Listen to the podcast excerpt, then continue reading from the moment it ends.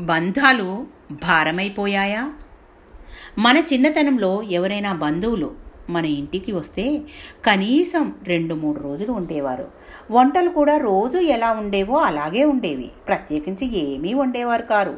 ఆరు బయట నులక మంచాలు వేసుకొని పడుకోవడం కబుర్లు చెప్పుకొని పడుకోవడం మూడు పూటల అన్నమే తినడం.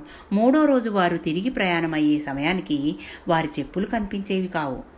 ఇల్లంతా వెతికినా కనిపించవు అంతలో వాళ్ళు ఎక్కాల్సిన బస్సు వచ్చి వెళ్ళిపోతుంది. అప్పట్లో రోజుకు ఒకటో రెండో బస్సు సర్వీసులు. కొన్ని ఊళ్ళకైతే అవి కూడా ఉండేవి కావు. ఆ బస్సు వెళ్ళగానే చెప్పులు ప్రత్యక్షమయ్యేవి.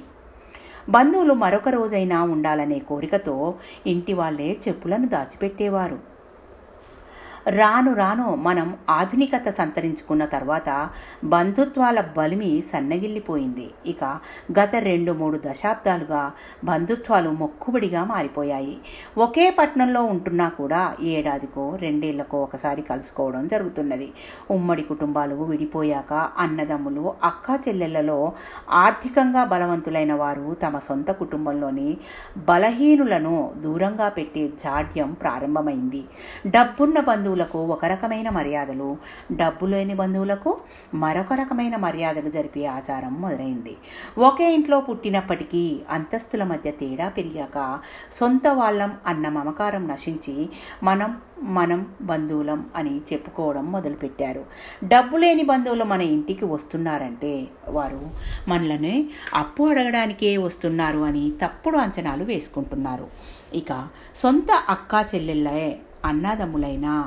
ఏవైనా ఫంక్షన్స్ ఉంటే తప్ప కలుసుకోవడం లేదు. మామూలుగా వెళ్ళి చూడటం పలకరించడం అనేది తగ్గిపోయింది. ఆ ఫంక్షన్స్కు కూడా భోజనాలకు గంట ముందుగా వెళ్ళడం భోజనాలు అయ్యాక వెంటనే పనులున్నాయని వంక చెప్పి వెళ్ళిపోవడమే చాలా గృహాల్లో చూస్తున్నాం.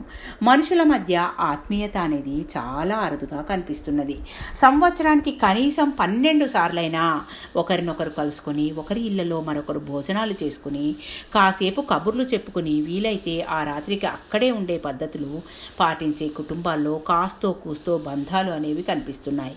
అలా కాకుండా ఏవైనా ప్రత్యేక ఫంక్షన్స్లో మాత్రమే కలుసుకుని కేటరింగ్ భోజనాలు చేసేసి వెళ్ళిపోయే కుటుంబాల్లో బంధాలు గట్టిగా ఉండవు.